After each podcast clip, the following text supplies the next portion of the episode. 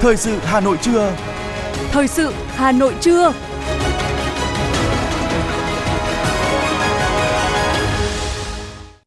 Kính chào quý vị và các bạn. Bây giờ là chương trình thời sự của Đài Phát thanh và Truyền hình Hà Nội. Chương trình trưa nay thứ tư, ngày mùng 4 tháng 10 có những nội dung chính sau đây.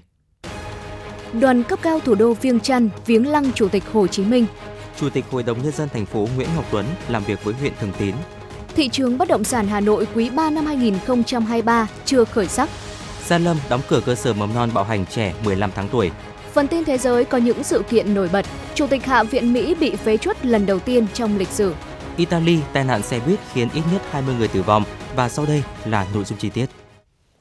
Thưa quý vị, vào chiều ngày hôm qua, Đại tướng Tô Lâm, Ủy viên Bộ Chính trị, Bí thư Đảng ủy Công an Trung ương, Bộ trưởng Bộ Công an đã đến thăm làm việc, chúc mừng, động viên lực lượng cảnh sát phòng cháy chữa cháy và cứu nạn cứu hộ Công an thành phố Hà Nội nhân dịp kỷ niệm 62 năm ngày truyền thống lực lượng cảnh sát phòng cháy chữa cháy và cứu nạn cứu hộ, 22 năm ngày toàn dân phòng cháy chữa cháy. Phát biểu chỉ đạo tại buổi làm việc, Bộ trưởng Bộ Công an Tô Lâm, Bộ trưởng khẳng định những cố gắng, nỗ lực trong thời gian qua của các cán bộ, chiến sĩ với nhiệm vụ phòng ngừa, chiến đấu với giặc lửa cứu người, cứu tài sản đã được nhân dân ghi nhận, đánh giá cao. Báo cáo với Bộ trưởng, Trung tướng Nguyễn Hải Trung, Giám đốc Công an thành phố Hà Nội cho biết, trong thời gian qua, bám sát chỉ đạo của Trung ương, Bộ Công an, Thành ủy, Ủy ban nhân dân thành phố, lực lượng cảnh sát phòng cháy chữa cháy và cứu nạn cứu hộ Công an thành phố Hà Nội đang tập trung nâng cao hiệu quả trong công tác tuyên truyền, xây dựng phong trào toàn dân phòng cháy chữa cháy. Bên cạnh những kết quả đạt được, Công an thành phố cũng thẳng thắn nhìn nhận công tác phòng cháy chữa cháy vẫn còn một số tồn tại hạn chế khó khăn, vướng mắc xuất phát từ cả nguyên nhân khách quan và chủ quan Tuy nhiên, với sự quyết tâm chính trị cao nhất, sự nỗ lực không ngừng đổi mới sáng tạo, lực lượng cảnh sát phòng cháy chữa cháy và cứu nạn cứu hộ, công an thành phố Hà Nội cam kết sẽ khắc phục mọi khó khăn, thử thách để hoàn thành xuất sắc nhiệm vụ được giao, nâng cao hiệu quả công tác phòng cháy chữa cháy và cứu nạn cứu hộ trong thời gian tới, góp phần đảm bảo an ninh chính trị, trật tự an toàn xã hội trên địa bàn thủ đô. Liên tiếp các vụ cháy nổ xảy ra thời gian vừa qua gây thiệt hại đặc biệt nghiêm trọng về người và tài sản.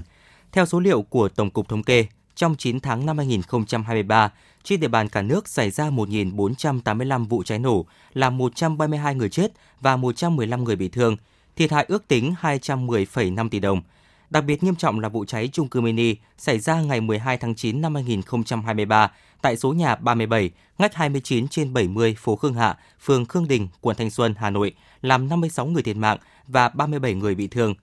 Theo lực lượng chức năng, nguyên nhân dẫn đến hầu hết các vụ cháy nổ chủ yếu vẫn là do sơ suất trong sử dụng lửa và sự cố hệ thống điện, thiết bị điện chiếm tới 54,8%.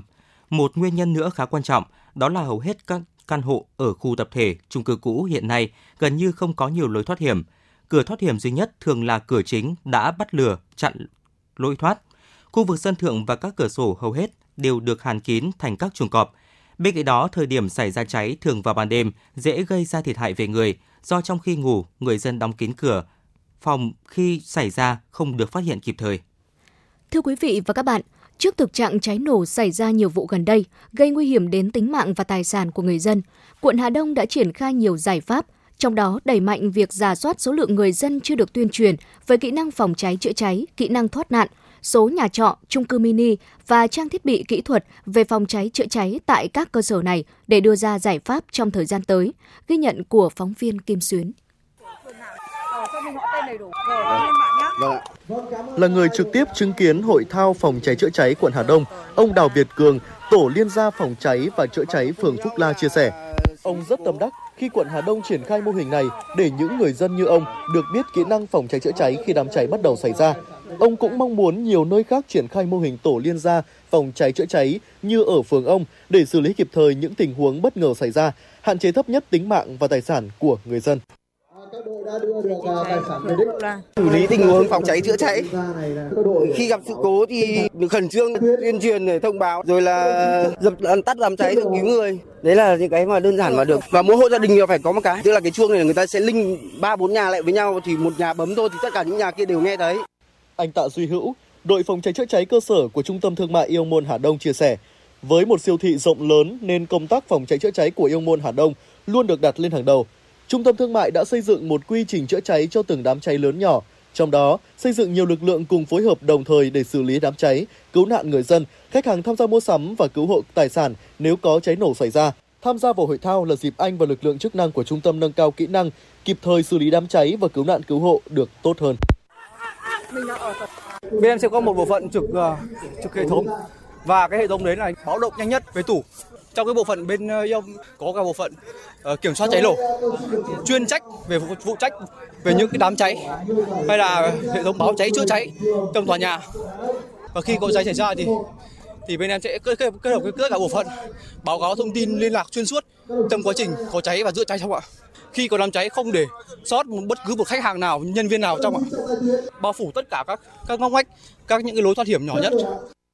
Phường Phú Lương là địa phương có nghề mộc truyền thống, nhiều gia đình sở hữu nhà ở kết hợp với sản xuất đổ mộc và kinh doanh hàng hóa dễ cháy. Nhiều nhà dân ở kết hợp cho thuê trọ. Do đó, công tác phòng cháy chữa cháy luôn được đặt lên hàng đầu. Phường đã thành lập được 25 tổ liên gia an toàn phòng cháy chữa cháy và 110 điểm chữa cháy công cộng trong dân cư. Toàn bộ kinh phí do phường kêu gọi người dân doanh nghiệp ủng hộ, chính quyền địa phương đã chủ động trong các giải pháp tập huấn kỹ năng phòng cháy chữa cháy, hướng dẫn các hộ gia đình mở lối thoát nạn thứ hai và xử lý những vi phạm về phòng cháy chữa cháy. Ông Dương Ngọc Thỏa, Phó Chủ tịch Ủy ban nhân dân phường Phú Lương, quận Hà Đông cho biết khi mà thành lập tổ liên gia thì phường Phú Lương rất là quan tâm tới lực lượng tổ liên gia này thường xuyên ờ, tổ chức các hội nghị để ờ, tập huấn tuyên truyền rồi ờ, tập các cái tình huống giả định cháy Đấy, đặc biệt là khi mà xảy ra cái vụ cháy ở Thanh Xuân vừa qua thì phường Phú Lương lại càng chú trọng hơn cũng từ đó để tập luyện cho các cái tổ liên gia này có các cái kỹ năng Ờ, cũng như là vận động tuyên truyền cho nhân dân để ờ, đến xem cũng như là biết được các kỹ năng thoát hiểm, thoát nạn khi mà có sự cố xảy ra. Ờ, thì phường luôn luôn là nghĩ rằng cái đám cháy có thể xảy ra bất kỳ lúc nào. Chính vì thế cho nên là rất là chú trọng trong cái việc tập luyện. Trên địa bàn quận Hà Đông có đến 75.000 hộ gia đình sinh sống và làm việc. Cùng với việc đã thành lập các mô hình phòng cháy chữa cháy trong dân cư trên địa bàn 17 phường, quận thường xuyên tập huấn kỹ năng cho lực lượng tổ dân phòng và người dân sử dụng thành thạo những phương tiện phòng cháy chữa cháy, đảm bảo sẵn sàng và xử lý mọi tình huống cháy nổ xảy ra ngay từ ban đầu. Ông Bùi Xuân Hà, Phó Chủ tịch Ủy ban nhân dân quận Hà Đông cho biết. Ủy ban nhân dân các phường cần tiếp tục phối hợp chặt chẽ với công an quận thực hiện có hiệu quả luật phòng cháy chữa cháy, tăng cường công tác tuyên truyền, tập huấn kiến thức pháp luật về kỹ năng cơ bản về công tác phòng cháy chữa cháy cho các hộ gia đình, hộ gia đình kết hợp sản xuất kinh doanh.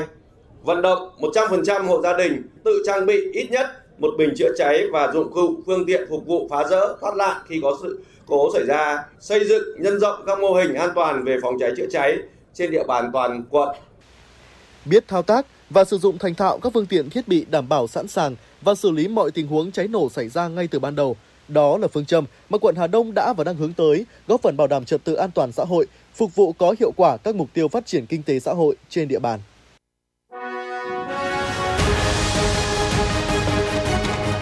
Thời sự Hà Nội, nhanh, chính xác, tương tác cao. Thời sự Hà Nội, nhanh, chính xác, tương tác cao.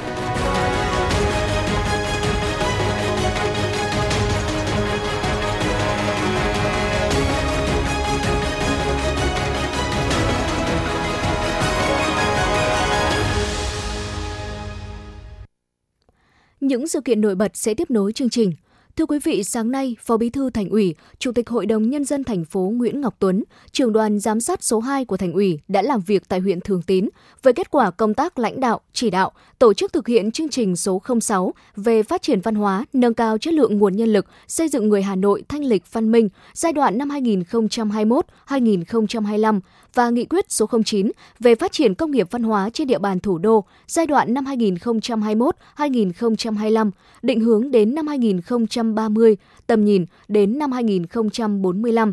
đoàn giám sát đã trực tiếp kiểm tra tình hình thực hiện dự án xây dựng khu lưu niệm anh hùng dân tộc, danh nhân văn hóa Nguyễn Trãi tại xã Nhị Khê. Dự án có tổng mức đầu tư là 144 tỷ đồng từ nguồn vốn ngân sách huyện, gồm các hạng mục như cổng chính, cổng phụ, lầu chiêng, gác trống, nhà trưng bày, nhà tám mái, hồ bán nguyệt, tượng đài. Dự án khởi công vào tháng 11 năm 2022, thời gian thi công trong 2 năm, đến nay tiến độ của dự án đảm bảo đã đạt được khoảng 60% khối lượng. Tại buổi kiểm tra, Chủ tịch Hội đồng Nhân dân thành phố Nguyễn Ngọc Tuấn nhấn mạnh, dự án xây dựng khu lưu niệm anh hùng dân tộc, danh nhân văn hóa thế giới Nguyễn Trãi là công trình có ý nghĩa to lớn về văn hóa và là nơi giáo dục tinh thần đoàn kết, truyền thống yêu nước cho các thế hệ hôm nay và mai sau. Chính vì vậy, huyện ủy, ủy ban nhân dân huyện, nhất là người đứng đầu cấp ủy các cấp cần bám sát, quyết liệt trong điều hành, quản lý chất lượng, tiến độ, vốn đầu tư trong suốt quá trình thực hiện dự án, đảm bảo chặt chẽ đúng pháp luật, đặc biệt đối với một dự án văn hóa lịch sử, cần có phương pháp khoa học và thực hiện nghiêm túc các quy định và yêu cầu trong quản lý về văn hóa lịch sử của các bộ ngành trung ương. Trong khuôn khổ chuyến thăm và làm việc tại Hà Nội, sáng nay, đoàn đại biểu cấp cao thủ đô Viêng Chăn, Cộng hòa Dân chủ Nhân dân Lào do Ủy viên Trung ương Đảng, Phó Bí thư Thành ủy, Đô trưởng thủ đô Viêng Chăn, ạ Sạ dạ Phang Thong Si Phan Dong làm trưởng đoàn đã đến viếng lăng Chủ tịch Hồ Chí Minh và tham quan khu di sản thế giới Hoàng Thành Thăng Long. Tiếp và làm việc với đoàn có Thiếu tướng Đinh Quốc Hùng, Chính ủy Bộ Tư lệnh Bảo vệ Lăng Chủ tịch Hồ Chí Minh và Phó Chủ tịch Ủy ban nhân dân thành phố Vũ Thu Hà. Tại buổi tiếp đoàn, Thiếu tướng Đinh Quốc Hùng, Chính ủy Bộ Tư lệnh Bảo vệ Lăng Chủ tịch Hồ Chí Minh mong muốn đoàn cấp cao thủ đô Viêng Chăn có chuyến thăm và làm việc tại thành phố Hà Nội, có phần vun đắp cho tình đoàn kết hữu nghị Việt Nam Lào, Lào Việt Nam mãi mãi xanh tươi, đời đời bền vững. Thay mặt đoàn đại biểu cấp cao thủ đô Viêng Chăn, Cộng hòa Dân chủ Nhân dân Lào, Ủy viên Trung ương Đảng, Phó Bí thư Thành ủy, Đô trưởng thủ đô Viêng Chăn, ạ dạ Sạ Phang Thong Si Phan Dong bày tỏ mong muốn hai thành phố, hai nước ngày càng phối hợp chặt chẽ hơn nữa, có phần giữ gìn và phát huy quan hệ hữu nghị truyền thống, đoàn kết đặc biệt và hợp tác toàn diện Việt Nam Lào. Đoàn đại biểu cấp cao thủ đô Viêng Chăn, Cộng hòa Dân chủ Nhân dân Lào đã kính cẩn dân hoa và vào lăng viếng Chủ tịch Hồ Chí Minh. Trong không khí trang nghiêm, đoàn đã bày tỏ lòng thành kính đối với Chủ tịch Hồ Chí Minh, người đã xây dựng nền móng cho mối quan hệ thủy chung sâu sắc giữa hai nước Việt Nam Lào. Tiếp đó, đoàn đại biểu cấp cao thủ đô Viêng Chăn, Cộng hòa Dân chủ Nhân dân Lào đã đến tham quan khu di sản Hoàng Thành Thăng Long. Hy vọng rằng chuyến thăm này sẽ giúp đoàn hiểu rõ hơn về lịch sử và con người Việt Nam, góp phần củng cố và phát triển mối quan hệ truyền thống và hợp tác nhiều mặt giữa hai nước Việt Nam Lào. Tại Hà Nội, Trung ương Hội Nông dân Việt Nam đã công bố kết quả bình chọn danh hiệu 100 nông dân Việt Nam xuất sắc năm 2023 và 63 hợp tác xã nông nghiệp tiêu biểu toàn quốc. Đây là năm thứ hai liên tiếp Trung ương Hội Nông dân Việt Nam tổ chức bình chọn ra 100 nông dân Việt Nam xuất sắc trong một năm. Đặc biệt, lần đầu tiên 63 hợp tác xã nông nghiệp tiêu biểu toàn quốc được bình chọn để tổ chức biểu dương. Lễ tôn vinh và trao sẽ được tổ chức trang trọng tại Nhà hát lớn Hà Nội vào tối ngày 13 tháng 10. Cũng nằm trong chuỗi các hoạt động của chương trình Tự hào nông dân Việt Nam, Trung ương Hội Nông dân Việt Nam chủ trì tổ chức diễn đàn nông dân quốc gia lần thứ 8 với chủ đề Hội nông dân Việt Nam tham gia phát triển kinh tế trong nông nghiệp, hội thảo chuyển đổi số ngân hàng, tài chính và cơ hội của nông dân và ra mắt mạng lưới câu lạc bộ nông dân Việt Nam xuất sắc. Savins Việt Nam vừa công bố tình hình hoạt động của thị trường bất động sản Hà Nội trong quý 3 năm 2023, chưa khởi sắc, hoạt động tương đối chậm trên hầu hết các phân khúc và vẫn đối mặt với nhiều thách thức hiện hữu là bức tranh chung của thị trường bất động sản Hà Nội trong quý 3 vừa qua. Savins cho biết, nguồn cung trong quý 4 năm 2023 chủ yếu đến từ giai đoạn tiếp theo của các dự án hiện hữu. Trong đó, phân khúc căn hộ hạng B tiếp tục chiếm thị phần lớn nhất trong nguồn cung tương lai. Đánh giá về tình hình hoạt động của thị trường căn hộ, bà Đỗ Thu Hằng, Giám đốc cấp cao Bộ phận Tư vấn và Nghiên cứu Savis Hà Nội đánh giá, thị trường bất động sản nhà ở vẫn tồn tại nhiều thách thức. Các luật sửa đổi sẽ tạo điều kiện cho thị trường nhà ở phát triển. Thưa quý vị và các bạn, miến làng so đã được nhiều nơi biết đến. Ngày nay, nhờ áp dụng khoa học công nghệ, đưa máy móc vào sản xuất để nâng cao năng suất, người dân làng so đã có thêm nguồn thu nhập ổn định từ nghề miến. Mỗi ngày cung cấp từ 70 đến 80 tấn miến rong cho thị trường trong nước và xuất khẩu sang Nhật Bản, Đài Loan, Trung Quốc, châu Âu, châu Á và châu Mỹ.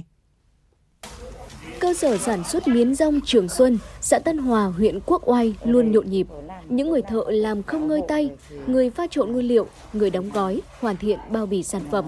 Tất cả các công đoạn được khép kín theo quy trình đảm bảo đồng bộ chất lượng. Bà Nguyễn Thị Thao, xóm Bờ Hồ, xã Tân Hòa đã hơn 10 năm gắn bó với nghề làm miến rong tại đây chia sẻ. Nghề của cha ông để lại, bà và các lao động ở đây luôn gìn giữ và phát huy. Tôi đã làm ở đây là được vào gần 8 năm rồi. Thu nhập thì nó cứ đều đều là tháng gần 8 triệu. Công việc thì ổn định. Mà được cái là nó thuận tiện. Cái thứ nhất là chúng tôi được ở gần nhà là đi lại là phương tiện là nó cũng à, dễ dàng mà nó không phải là vất vả cảm giác là ở đây là miến là miến sạch mà làm là thực phẩm là an toàn mà bột là chọn là toàn chất lượng bột là sạch và ngon mà ăn miến là dài và giòn mà làm là sạch sẽ anh Nguyễn Tiến Trình chủ xưởng sản xuất miến rong Trường Xuân vừa điều khiển máy cắt miến hiện đại mới được sắm vừa chia sẻ. Có thời điểm, sản xuất phải gián đoạn do làm thủ công không những vất vả mà đầu ra khó tiêu thụ. Với quyết tâm không để làng nghề bị mai một, anh đã học hỏi và đầu tư máy móc công nghệ hiện đại vào sản xuất nhằm nâng cao chất lượng sản phẩm, giảm bớt sức lao động, hiệu quả kinh tế cao. Hiện tại, bình quân mỗi ngày cơ sở sản xuất khoảng 5 tấn miến, tạo việc làm cho từ 35 đến 40 lao động ở địa phương với mức thu nhập từ 10 đến 12 triệu đồng một tháng. Là một con dân làng so giới trẻ luôn luôn phải giữ được những cái nét truyền thống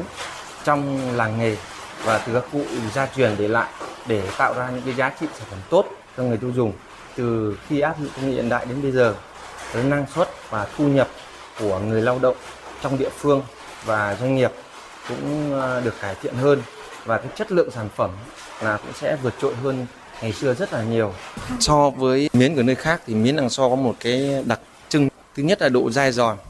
và thứ hai là nấu đi nấu lại là không bị nát. Cái thứ ba là miến làng so, bột là bột máy khoáng nên nó giữ nguyên được cái tinh nhựa của bột và cái miến nấu lên ăn không nhai nó có vị ngọt của tinh bột rong giềng đỏ. Trước đây, đa số các hộ làm miến đều thủ công, năng suất lao động thấp. Khi được triển khai chương trình mỗi xã phường một sản phẩm với sự chỉ đạo của thành phố Hà Nội, huyện Quốc Oai, xã Tân Hòa đã động viên người dân đẩy mạnh đưa công nghệ vào sản xuất miến. Nhờ đó mỗi ngày, toàn xã sản xuất được khoảng 80 tấn miến. Sản phẩm đã được công nhận ô cốp 4 sao và xuất khẩu đến nhiều thị trường khó tính trên thế giới. Ông Nguyễn Văn Đức, Phó Chủ tịch Ủy ban nhân dân xã Tân Hòa, huyện Quốc Oai cho biết. Chúng tôi cũng đang cho hợp dân để bàn giao thu hồi giải phóng mặt bằng 13 hecta để thành lập cái khu công nghiệp làng nghề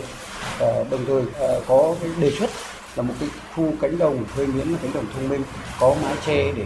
thứ nhất là đảm bảo không bị khói bị bụi. Thứ hai là đảm bảo cho cái người dân khi mang ra phơi là cũng không bị phụ thuộc vào thiên nhiên. Từ đó để thúc đẩy cái thương hiệu của những làng so đi ờ, xa hơn nữa ra à, ngoài thành phố và ra ngoài quốc gia và các vùng lãnh thổ tạo ờ, việc làm và tạo thu nhập cho ờ, làng so nói chung và các lao động của các cái cơ sở xung quanh Tân Hòa. Miến rong làng so có hương vị khác biệt so với các nơi khác nhờ được làm hoàn toàn từ củ cây rong giềng, đạt yêu cầu về độ dai, giòn mà không bị nát khi nấu. Để làm được mẻ miến ngon, nguyên liệu cần phải được chọn kỹ càng với những củ rong giềng đạt chất lượng. Hiện nay miến làng so được sản xuất tại hai xã, Tân Hòa và Cộng Hòa, huyện Quốc Oai. Trong đó xã Tân Hòa có khoảng 80 hộ làm. Sản phẩm miến rong làng so thường xuyên xuất hiện tại các hội trợ, triển lãm trưng bày giới thiệu sản phẩm lớn của ngành nông nghiệp và ngành công thương uy tín chất lượng sản phẩm được người tiêu dùng tin cậy, đánh giá cao. Đây là tín hiệu vui và là động lực để người dân làng So tiếp tục phát huy giá trị sản phẩm, xây dựng thương hiệu để nghề truyền thống không bị mai một và phát triển trong đời sống hiện đại.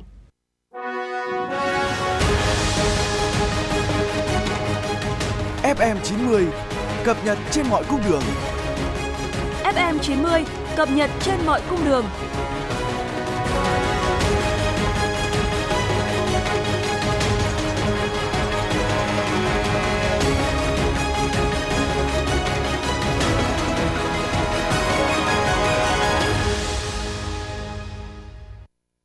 Tiếp theo là những thông tin đáng chú ý khác. Thưa quý vị, nhân kỷ niệm 69 năm ngày giải phóng thủ đô, sáng nay, Ban Quản lý Di tích Nhà tù Hỏa Lò tổ chức khai mạc trưng bày Sông Hồng cuộn sóng, trưng bày gợi nhớ những gian khổ, hy sinh của quân dân thủ đô để có được ngày về chiến thắng, góp phần làm nên thắng lợi của cuộc kháng chiến chống Pháp trường kỳ.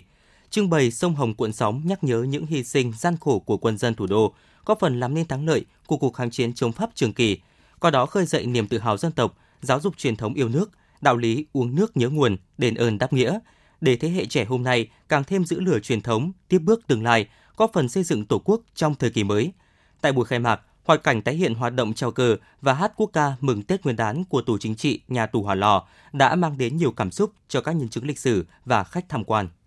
Cũng nhân kỷ niệm 69 năm ngày giải phóng thủ đô, vào sáng nay tại Bảo tàng Phụ nữ Việt Nam, tổ chức Trái tim người lính Việt Nam phối hợp với Bảo tàng Phụ nữ Việt Nam, Tạp chí Môi trường và Đô thị Việt Nam và câu lạc bộ Mãi mãi tuổi 20 tổ chức lễ ra mắt cuốn sách và câu lạc bộ cùng tên Trái tim người lính thủ đô, đồng thời tiếp nhận kỷ vật Tình yêu qua chiến tranh và trao tặng tượng trưng tủ sách Đặng Thùy Trâm. Sự kiện nhằm kết nối những người lính Hà Nội đã đi qua các cuộc chiến tranh, tôn vinh và tri ân những người lính có công xây dựng và bảo vệ Tổ quốc, đồng thời tiếp lửa truyền thống cho thế hệ trẻ hôm nay – Cùng với sự ra mắt chính thức của câu lạc bộ, ban tổ chức còn giới thiệu cuốn sách cùng tên Trái tim người lính thủ đô với 25 bài viết ký chân dung và tư liệu của gần 20 tác giả do nhà văn Trần Trọng Giá chủ biên và trao tặng tượng trưng một tủ sách Đặng Thùy Trâm trị giá 150 triệu đồng cho xã Đức Long, huyện Nho Quan, tỉnh Ninh Bình. Thưa quý vị và các bạn, Ủy ban Nhân dân quận Hoàn Kiếm vừa khai mạc tuần lễ hưởng ứng học tập suốt đời năm 2023 từ nay đến ngày 8 tháng 10 với chủ đề Xây dựng năng lực tự học trong kỷ nguyên số. Với quy mô 41 trường học, 18 trung tâm giáo dục cộng đồng, chính quyền và nhân dân quận Hoàn Kiếm luôn chung tay xây dựng xã hội học tập, bảo đảm người dân trên địa bàn có cơ hội bình đẳng trong học tập, tìm hiểu kiến thức. Năm 2023, các trung tâm học tập cộng đồng đã tổ chức hàng trăm buổi tuyên truyền phổ biến chính sách pháp luật, kiến thức khoa học kỹ thuật, các lớp đào tạo nghề, thu hút gần 9.000 lượt học viên tham gia. Quận tiếp tục duy trì phổ cập giáo dục cho trẻ 5 tuổi, phổ cập giáo dục tiểu học và trung học cơ sở đạt mức độ 3, xóa mù chữ đạt mức độ 2. Thưa quý vị và các bạn, Hội Liên hiệp Phụ nữ thành phố Hà Nội vừa tổ chức Ngày hội Bình đẳng giới phụ nữ dân tộc thiểu số năm 2023. Ngày hội được tổ chức tại huyện Ba Vì là dịp để tôn vinh, giới thiệu những đóng góp tích cực của phụ nữ dân tộc thiểu số trong quá trình phát triển kinh tế xã hội, những mô hình, cách làm hay của các xã miền núi huyện Ba Vì trong việc nâng cao nhận thức, thúc đẩy bình đẳng giới, phát huy vai trò của phụ nữ trong giữ gìn, phát huy bản sắc văn hóa dân tộc. Ngày hội có sự tham dự của 7 đội tuyển đại diện cho 7 xã dân tộc thiểu số của huyện Ba Vì với 3 phần. Đó là thi tìm hiểu kiến thức, thi xử lý tình huống và phần thi nét đẹp văn hóa dân tộc – Thông qua cuộc thi, đội ngũ tuyên truyền viên nòng cốt được giao lưu, học hỏi, chia sẻ kinh nghiệm trong công tác tuyên truyền, vận động thay đổi nếp nghĩ cách làm cho đồng bào dân tộc thiểu số tại địa phương. Liên quan đến vụ việc cháu bé 15 tháng tuổi bị cô giáo cơ sở mầm non tư thục ngôi sao nhỏ thị trấn Châu Quỳ, huyện Gia Lâm bạo hành, ông Hoàng Việt Cường, trưởng phòng giáo dục và đào tạo huyện Gia Lâm cho biết, phòng đã đề nghị Ủy ban nhân dân thị trấn Châu Quỳ ra văn bản đóng cửa cơ sở hoạt động trái phép này. Ngay trong ngày hôm qua, Ủy ban nhân dân thị trấn Châu Quỳ đã có thông báo về việc dừng hoạt động đón nhận trẻ đối với cơ sở hoạt động không phép ngôi sao nhỏ. Sau khi cơ sở bị đóng cửa, các trẻ đang học tập tại đây sẽ được chuyển sang học tại trường mầm non thị trấn Châu Quỳ ở gần đó hoặc theo nguyện vọng của phụ huynh. Vụ việc đã được công an thị trấn Châu Quỳ tiếp nhận, điều tra và xác minh.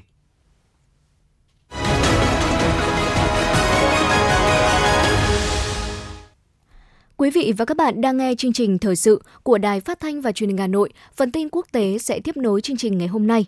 Thưa quý vị, vào ngày mùng 4 tháng 10, Reuters đưa tin, lần đầu tiên trong lịch sử 234 năm của mình, Hạ viện Mỹ đã ủng hộ nghị quyết bãi nhiệm Chủ tịch Hạ viện với số phiếu 216 đến 210, bao gồm 8 phiếu đến từ Đảng Cộng Hòa, nơi ông Kevin McCarthy là thành viên – theo CNN, một số thành viên Đảng Cộng Hòa tại Hạ viện cho biết họ choáng váng và không biết điều gì sẽ xảy ra tiếp theo khi ông McCarthy bị phế chuất khỏi vị trí Chủ tịch Hạ viện. Sau khi Chủ tịch Hạ viện Mỹ Kevin McCarthy bị phế chuất lần đầu tiên trong lịch sử, Tổng thống Joe Biden đã lên tiếng kêu gọi nhanh chóng bầu người thay thế. Trong một diễn biến có liên quan, ông McCarthy tuyên bố sẽ không ra tranh cử trước Chủ tịch Hạ viện một lần nữa.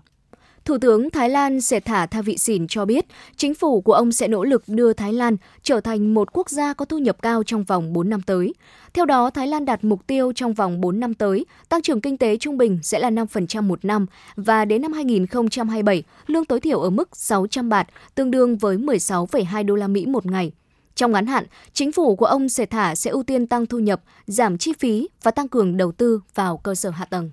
Trích dẫn báo cáo của Phòng Tài chính Nga về việc thực hiện ngân sách, từ Ivestia thông tin nợ công của Nga đã tăng gần 10% trong nửa đầu năm nay do chính phủ cần tiền để hỗ trợ nền kinh tế. Chính phủ Nga buộc phải vay thêm vốn trong nước bởi khả năng vay nước ngoài của nước này đã giảm do các lệnh trừng phạt của phương Tây liên quan đến cuộc chiến ở Ukraine. Điều này khiến nợ trong nước của Nga tăng mạnh vào năm 2022 lên tới 194 tỷ đô la Mỹ, trong khi nợ nước ngoài giảm xuống còn khoảng 41 tỷ đô la Mỹ.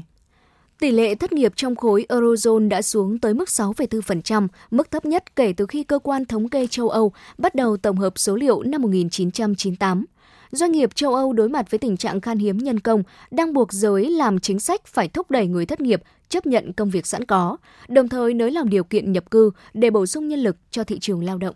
Nandira Hando, Ủy viên Phúc lợi xã hội của Bộ Phát triển Cộng đồng, Giới, Phụ nữ và các nhóm đặc biệt của Tanzania cho biết, từ tháng 7 năm 2022 đến tháng 4 năm 2023, chính phủ nước này đã nỗ lực cứu trợ gần 336.000 trẻ em khỏi những môi trường không an toàn, bao gồm các hình thức lao động trẻ em tồi tệ nhất, buôn bán người và bạo lực nhắm vào trẻ em. Bà Hando lưu ý rằng những đứa trẻ này phải chịu mọi hình thức ngược đãi đáng lên án, từ lao động cưỡng bức, bạo lực, điều kiện vệ sinh kém và các hành vi buôn bán người. Có ít nhất là 20 người đã tử vong khi một chiếc xe buýt thành phố chở khách du lịch bị rơi khỏi một cây cầu và bốc cháy tại gần thành phố Venice, miền Bắc Italy. Hiện tại, các cơ quan hữu quan vẫn chưa xác định được nguyên nhân của vụ tai nạn. Kênh Sky Italia đưa tin lực lượng cảnh sát đã tìm thấy 18 thi thể nhưng xác định công tác này vẫn chưa kết thúc do hiện trường vụ tai nạn thảm khốc này vẫn còn rất lộn xộn và tang thương, đồng thời để ngỏ khả năng con số nạn nhân thiệt mạng có thể vượt qua mức là 20 người. Công ty Waterrise của Na Uy mới đây đã đưa ra giải pháp khử mặn với quy trình lọc thẩm thấu ngược giúp tiết kiệm năng lượng. Việc biến nước biển thành nước ngọt có thể uống được là một giải pháp nhằm đáp ứng nhu cầu ngày càng tăng trên toàn cầu trong bối cảnh hạn hán gia tăng. Tuy nhiên, các phương pháp hiện tại đang tiêu hao nhiều năng lượng. Việc đặt máy lọc ở độ sâu 400 m ngoài khơi sẽ ít tác động tới sinh vật biển. Giải pháp này có thể cung cấp tới 50.000 mét khối nước ngọt mỗi ngày.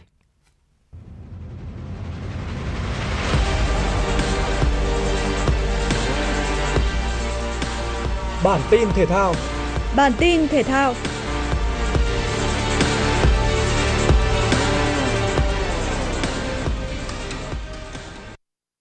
Đội tuyển bóng chuyền nữ Việt Nam đang đứng trước cơ hội lần đầu tiên trong lịch sử lọt top 4 tại một kỳ đại hội ASEAN. Để làm được điều này, thầy trò huấn luyện viên Nguyễn Tuấn Kiệt cần phải đánh bại đội tuyển Triều Tiên, đội bóng bí ẩn nhất giải, bởi Triều Tiên đã không tham dự giải đấu quốc tế nào trong suốt hơn 3 năm qua. Ở lần gần nhất đụng độ tuyển Việt Nam tại VTV Cup 2019, Triều Tiên đã gây ra rất nhiều khó khăn khi dẫn trước 2-0, nhưng tuyển Việt Nam đã lội ngược dòng để chiến thắng 3-2. Và lần chạm trán này, Thanh Thúy và các đồng đội sẽ có lợi thế nhất định khi đã có thể đánh giá thực lực đối thủ qua trận đấu với Trung Quốc ở lượt cuối bảng A và thầy trò huấn luyện viên Nguyễn Tuấn Kiệt còn có lợi thế thể lực khi được nghỉ nhiều hơn đối thủ một ngày. Lượt trận đầu tiên tại bảng E giai đoạn 2 giữa Việt Nam, Triều Tiên sẽ diễn ra lúc 13 giờ 30 phút chiều nay, mùng 4 tháng 10. Trong ngày thi đấu hôm nay, đoàn thể thao Việt Nam đặt hy vọng giành huy chương với sự có mặt của Nguyễn Thị Hường ở chung kết nội dung điền kinh nhảy 3 bước nữ, Nguyễn Thị Huyền ở chung kết nội dung điền kinh 4 x 400 m nữ và Nguyễn Thị Thật ở vòng chung kết nội dung xe đạp 139,7 km xuất phát đồng hành nữ. Ngoài ra, đoàn thể thao Việt Nam sẽ thi đấu các nội dung cờ tướng, cờ vua và tứ kết môn bắn cung. Bên cạnh vụ việc bữa cơm 800.000 đồng không đủ no của các vận động viên đội tuyển bóng bàn trẻ quốc gia, việc một số em phải nộp khoản tiền từ 1 đến 5 triệu đồng mỗi tháng cho huấn luyện viên trưởng Bùi Xuân Hà cũng đang gây xôn xao dư luận.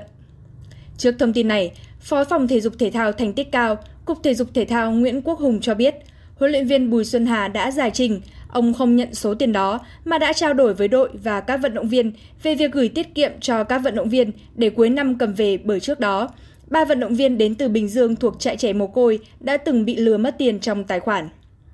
Tuy nhiên, ông Hùng cũng cho biết đây là lời giải thích từ phía huấn luyện viên trưởng và cục vẫn đang điều tra, xác minh thông tin một cách chính xác nhất. Cũng liên quan đến vụ việc trên, lãnh đạo Cục Thể dục Thể thao đã chỉ đạo chuyển đội tuyển bóng bàn trẻ về tập huấn và bố trí sinh hoạt tại Trung tâm huấn luyện thể thao quốc gia Hà Nội và khẳng định sẽ nghiêm túc chấn chỉnh, khắc phục những vấn đề còn tồn tại trong công tác quản lý, chỉ đạo tập huấn các đội tuyển. Trong trận bán kết đầu tiên ở nội dung bóng đá nữ ASEAN 19, đội tuyển nữ Triều Tiên tỏ ra quá mạnh so với Uzbekistan và khép lại trận đấu với chiến thắng tưng bừng 8-0. Chiến thắng áp đảo này giúp đội tuyển nữ Triều Tiên giành quyền vào chơi trận chung kết tranh huy chương vàng môn bóng đá nữ ASEAN 19. Ở trận chung kết này, Triều Tiên sẽ đối mặt với Nhật Bản, đội tuyển đã giành chiến thắng 4-3 trước Trung Quốc. Dự báo thời tiết Đài khí tượng thủy văn khu vực đồng bằng và trung du Bắc Bộ dự báo, ngày hôm nay Hà Nội có mây, ngày nắng, đêm không mưa, gió nhẹ. Phía Tây Bắc Bộ có mây ngày nắng, chiều tối và đêm có mưa rào và rông vài nơi, gió nhẹ. Trong mưa rông có khả năng xảy ra lốc xét và gió giật mạnh. Khoảng từ chiều tối mùng 6 đến ngày mùng 7 tháng 10, Hà Nội nhiều mây, mưa rào và rông rải rác, có nơi mưa to. Từ ngày mùng 8 đến ngày mùng 10 tháng 10, Hà Nội không mưa, lạnh về đêm và sáng sớm. Các tỉnh thành phố còn lại của miền Bắc từ đêm nay đến ngày mùng 5 tháng 10, mưa rông vài nơi về chiều tối và đêm, nắng về trưa và chiều. Khoảng từ chiều tối ngày mùng 6 đến ngày mùng 7 tháng 10, miền Bắc mưa rào và rông rải rác, có nơi mưa vừa mưa to. Quý thính giả vừa nghe chương trình thời sự của Đài Phát thanh và Truyền hình Hà Nội. Chỉ đạo nội dung Nguyễn Kim Khiêm, chỉ đạo sản xuất Nguyễn Tiến Dũng, chịu trách nhiệm tổ chức sản xuất Trà My, tổ chức sản xuất Thủy Chi, phát thanh viên Quang Minh Thu Thảo cùng kỹ thuật viên Quang Học thực hiện. Thân mến chào tạm biệt.